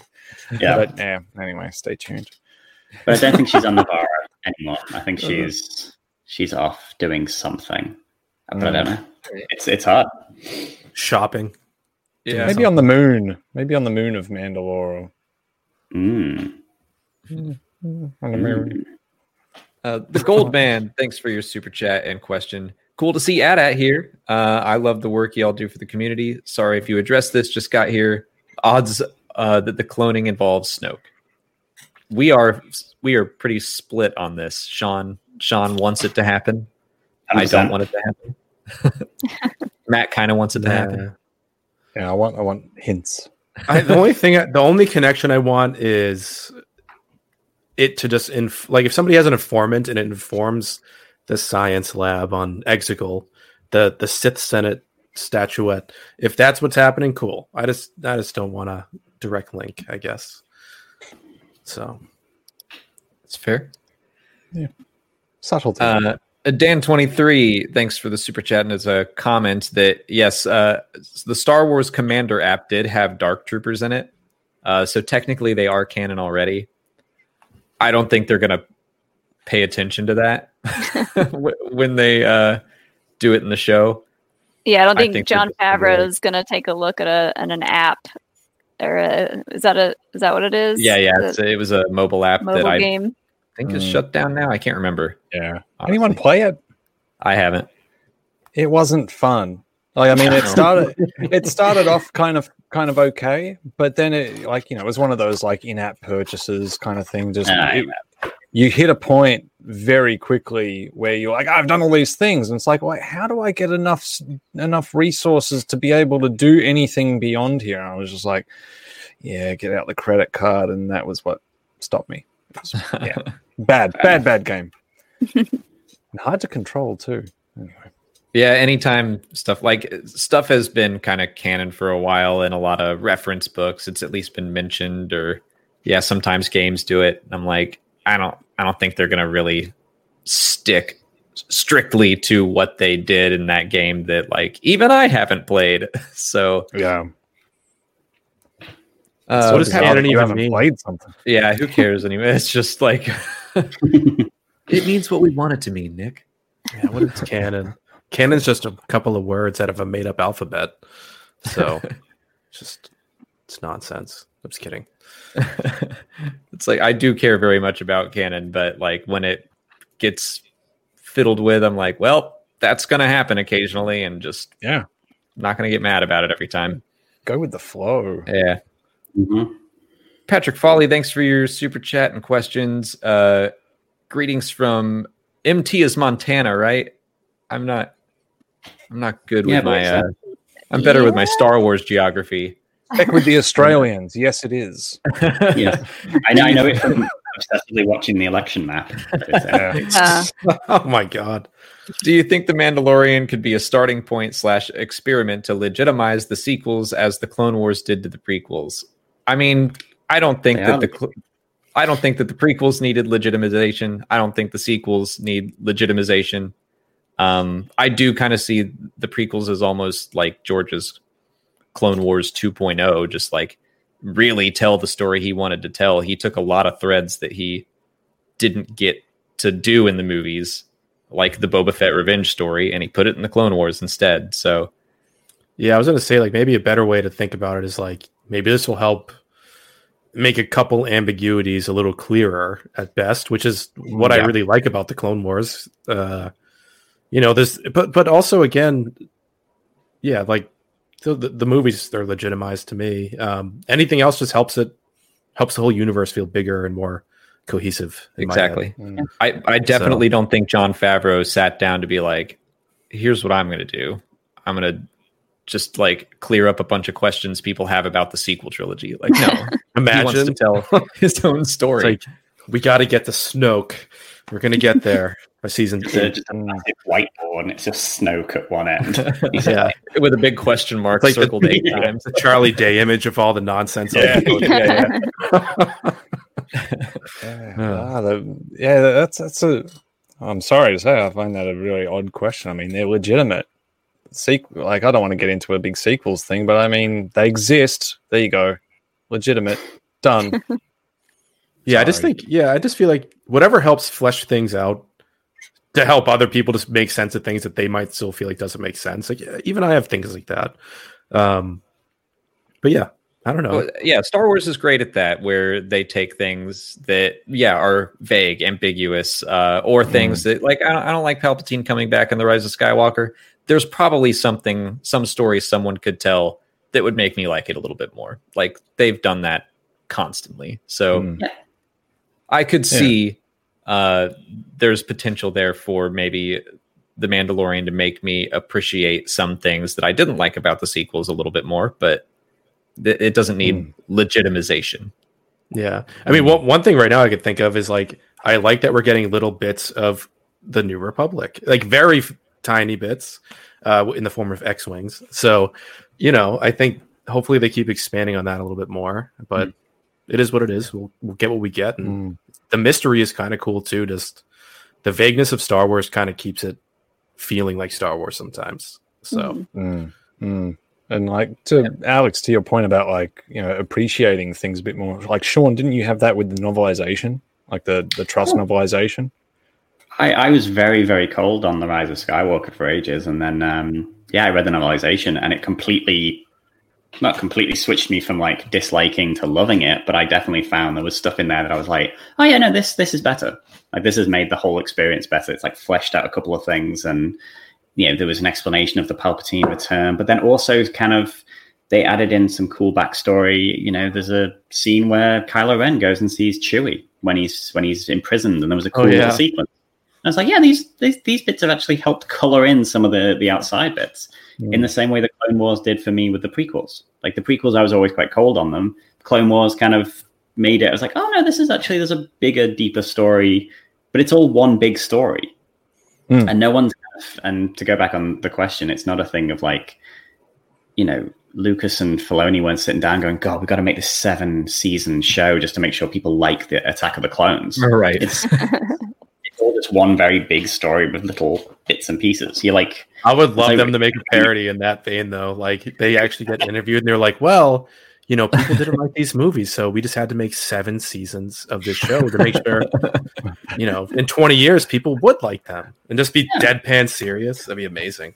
Yeah, Um, we have to do a four episode arc in which a little frog takes a crack team of droids. that was the key. That's when we knew we figured it out.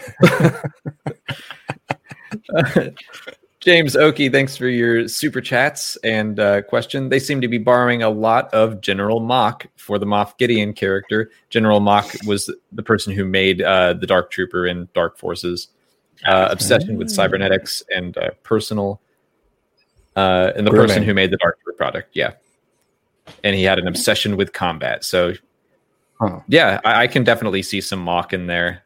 Um, sure. Could be a happy coincidence. Could be an actual uh, planned out thing. I don't know. That's that's interesting. I think we'll have to see what they do specifically with the Dark Troopers before we can like really make that call. But Yeah. Mm. Jonathan Mm, Sky, ah, thanks for your super chat. Uh, why hasn't anyone mentioned the space ferret yet? Oh yeah, yeah, that thing was disturbing though a little bit. yeah. yeah.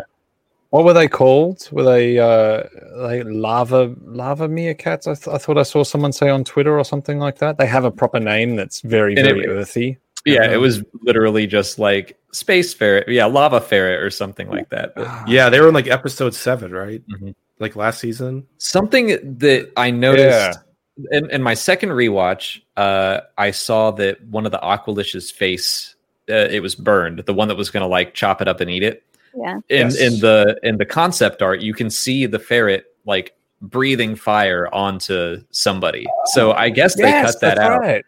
Like Huh. jumping or something. yeah, it's, like- it's in midair, isn't it? In the I think he's art? holding it by the tail, and it's like Ah, okay. bending up and breathing fire on his face. So like he had he'd been burnt, but I guess they cut that little sequence out. Oh, That would have been Interesting. sweet. I didn't catch I- that. that would be. I, I do love how um, like some of the practical like some of the practical effects in some of these episodes are quite crappy eh, uh, but but they work so well like the, the initial ferret i was like okay that's just like a thing on a string Yeah. but also like in the was it last week was the trask episode like the the the little fish in the bowl that yoda's uh, baby yoda's playing with and it was just like a toy just going just moving uh, Yeah. Yeah. yeah. I feel like it has to be that too, C- Yeah. or else it yeah, isn't. Yeah, like I, I, I know everybody like with this when the sequels came out, they're like, we're going back to to return to form, and like, I'm like, I don't care if it's prequel domes or whatever, but I just like that like in the front of the camera look, and just Mhm. seeing Yeah. like the old school puppets who kind of Yeah. look scary, like because you know that just was like a stuffed animal, like a like a taxidermy ferret. um but like i was like yeah this is what i i know you're laughing uh sorry uh but like I was like, yes, this is what Star Wars looked like: creepy, weird, and disturbing a little bit. Um, Yeah. And if that if that was fully CG, I feel like I'd be like, yeah, like parts of it were CG, but like for the most part, it just seemed like just this thing that had a rod in it to like kind of make it move. So Yeah. The bits where it where it's eaten. It like it. around her head and just being all like too much. But it's like no, the Too animated. a thing on a thing on a stick. I was kind of Yeah. hoping like like it would stay with her. I've been watching uh, His Dark Materials recently, so I was like, nice. I was like, Cara Dune got a daemon, uh, so I was like, oh, cool. Like it'll stay on her shoulder for the rest of the season. Yeah. Didn't happen. Might That'd be I mean, it was Would be very there. Cool. I mean, it would be kind of fun to see if like she had this little ferret on the shoulder and she just spoke to it. And you know, Yeah. just like walking around. What do you think, fairy?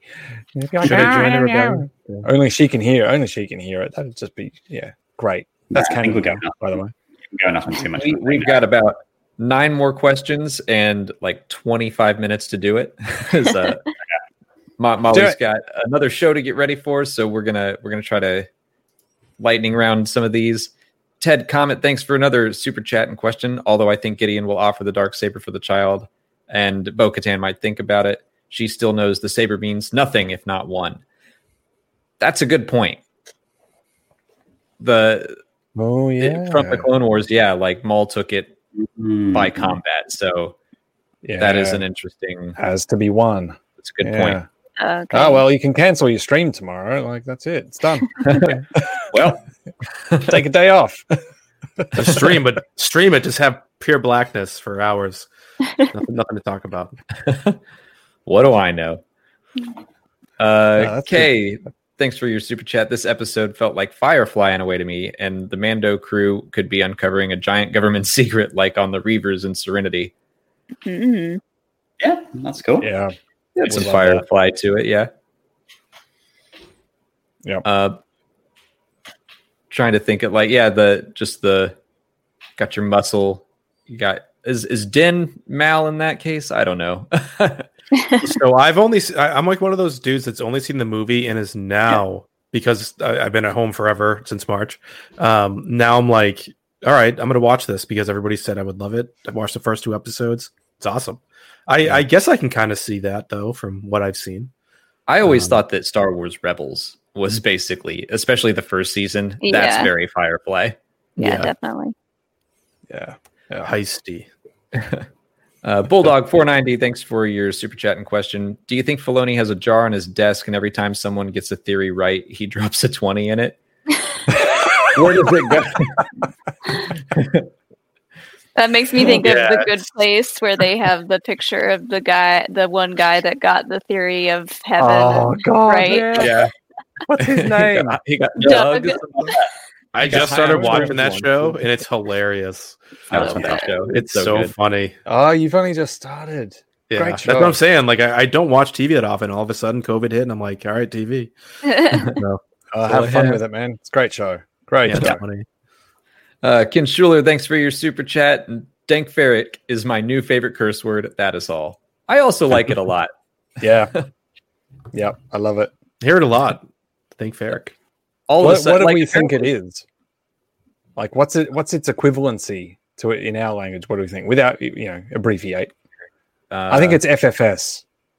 Yeah. yeah. mm, yeah. I like that. Yeah, let's go with that. Yeah, Yeah. that's Dank Farrik. nice all arounder. Yeah. I'm just gonna start saying that in real life. Thank yeah. Farrik. They- uh, you well, okay? who was the first to say it? I think it was at Mando, and then Apparently, they said said, it in like- season one. Oh, really? Yeah, that's I didn't catch it, but now they've used it a lot in this Yeah. season. Yeah, And it's if- yeah, painfully like- obvious now that every time they say it. Yeah. Yeah, like the, vo- the, the volume row. gets real loud. Farrik. They just want you to know. Yeah. They're trying to get everyone to say it, like hashtag Dank Farrik. Let's go. oh God, yeah, yeah. Uh, Cody Haberland Hagman, thanks for your super chat. A few easy things to miss. The test tube scene plays Snoke's theme, and Yeah. the English audio description refers to the droids at the end as Dark Troopers. We caught them both. We did it. Yep. We are eagle eyed and eagle eared. You're professionals. Mm. Am I professional? Yeah. RG2088, thanks for your super chat. Do you think we could see a Force Ghost in the next episode that Ahsoka communes with to get info on the child? No. I don't see Ooh. Force Oh, Ghosts that in seems like too much. If like Anakin all of a sudden showed up in the Mandalorian, I'd be like, oh no. Yeah, I feel the like the show is going to reveal anything force related in a way like we're experiencing it as Din's learning. So I Mm. feel like it's going to be like a slow burn of learning. So like now, Mm. now he's learned the Jedi still exist, kind of. Now he's going to go Hmm. meet one that isn't really a Jedi. So that way, he won't necessarily have to have like a real confrontational attitude necessarily. Does well? Th- does he know Ahsoka isn't a real Jedi? I don't know. no, He but doesn't. I, I really hope that when they meet, he he is like, finally, I found a Jedi, and she's like, well, I'm not really a Jedi, and he's like, dang it. Ah! Thanks, Farrik. Thanks, Thanks, I Eric. keep meeting people. He's like, I keep meeting people that don't help. Yeah, but um, yeah, I don't know. I don't think a four. I think a force ghost would be so extreme. Um, Yeah. A lot. for the Yeah, I show, agree. It's it's already going to be quite jarring, I think, seeing Ahsoka in live action. Uh, and I don't think they would put a Force Ghost on top of that. Yeah, yeah. I think it's going to definitely need a bit of a light touch because even Mm, though very light. I think I guess you got to think there are people who are watching this because Baby Yoda, and it's like they're very slowly getting into it. So yeah, I think if she if they like enter a room and she's talking to Liam Neeson, Liam Neeson's ghost, it's going to be a bit weird. remember who you are. No, but what would be great too is uh, I, I kind of feel what's more gonna happen rather than like a for, like a, a force ghost is that she's gonna. Hopefully this doesn't happen, but I feel like she's gonna like send something bad about the child. I don't know why I have this feeling, but she- she's gonna have like a bad a bad vibe. feeling about this? We we haven't Yeah. gotten we haven't gotten Baby Yoda using the Force for not so good yet. Like Mm, true. doing any Force choking, and and I know Alex, you had mentioned that you think he's going to do something bad again, but I maybe think he'll do something, something worse. Yeah. even worse. Yeah. So I mean, he's done some bad things this season already, but uh, you know, but yeah, I mean the Gate, choking scene was brutal. yeah, yeah, I loved it. his little little angry face. face. Yeah. so good. Dragonist Prime, thanks for your super chat. Just says Maul is technically a Mandalorian. That is all. I don't think so. He doesn't follow that creed. He's He a doesn't care. Mandalorian. Yeah, he got some people to follow him. I don't think he follows the creed at all. No, he cares not for creeds. No, except for the band Creed. yeah. Weird. Nick Canavan, thanks for your super chat. Hi, guys from Ireland. Just watched the episode and wow, loved it. Probably one of my favorites of the series. And we got more Scout Troopers. Special shout out to Ad at Chat. Cool. Thanks. Hi. Oh, Uh, Flish, thanks for your super chat. At 1854, a crew member is visible in the corner. Uh, saw also, do you think we'll ever see Yeah. Mandalorian live action? Yeah, I had. Uh, was it Scotty? Scotty J. Ro on Twitter Uh-huh. pointed that out to us. It's and everyone was saying it was like Game of Thrones leaving the coffee cup in. Just Yeah. leave it. Hashtag leave it in. Once you see it, you can't not see it ever. It's so Yeah. funny because I didn't notice it for two viewings, and then I saw it on Twitter, and like I was like, "Yeah, now that's it." There's that. It looks like a kid. Like, "Hey, Dad, I'm on set." Yeah. I was like, "What the heck?" I wonder if they'll fix that. uh, Like, they can. Yeah. Nah, I mean, it uh, yeah, it's it is funny that like most likely they, they probably saw it, but they're like, leave it in, yeah, whatever. Yeah. somebody will Yeah. somebody will talk about it. Yeah, yeah. Everyone's talking about it like the coffee cup, but I, I, I just thought of the Green Man in A New Hope. I'm just like, yeah, like, Yeah. it's a, it's a it's a body of a person. Like Right. Star It's Wars actually did a reference to A New Hope. We did it. yeah, deep subtle cuts. Easter egg. Yeah. And last question before we wrap up here. Rage Cage says this the dark saber means nothing if not one, except when Sabine gives it to Bo Katan in season four of Rebels. Yep, that's Oh, true. Damn, That's gifted. true. I'm back in it. Hmm, streams back on. there are bylaws in clauses. we we need the legal document surrounding the dark saber. There's a game of chess involved now. He has to play holochess to win it. That'd be amazing, actually. That would be We've cool. never seen a full game of holochess. Let's do it. That's true. And uh, Brandon Holbrook, thank you for just one final super chat. Appreciate that. Uh, but it is this has been our longest stream for this is the show, and uh, I know Molly has to get ready for her Schmoedown stream, so we're gonna go ahead and call it a night. But uh, Nick, Sean, and Matt, thank you so much for joining us. Where can everyone you. follow you on YouTube, Twitter, and so on? Uh, for me, add at chat or what is it? YouTube.com forward slash add at chat. Um, and then Twitter, add at chat as well. And if you want to do Instagram, which I'm terrible at, uh, that is Admiral Piet Lives because he does it by heart. Sean. That's it. Yep. No, that way, yeah. uh, yeah, come find us on YouTube, Blue Bantha Milk Co. Uh, we're also on Facebook, just Blue Bantha Milk Co. Um, Twitter, Blue Bantha Milk, which Matt runs. So he runs the Twitter and I run the Facebook. It's a mix of uh, complaining about having celebration tickets getting cancelled and making antagonistic memes. Mm. Uh, I think I got my ticket back, by the way. Maybe. Oh, then it's Maybe. only antagonistic memes. Yeah. No, no, I'll still be antagonistic about the tickets, but that's another story for another time. That's it. So yes, check us out. Like, subscribe, comment. Great. That's it. Uh, and there are links to all of those uh, places down in the description already. Uh, until next week, thanks so much for watching along, and may the force be with you.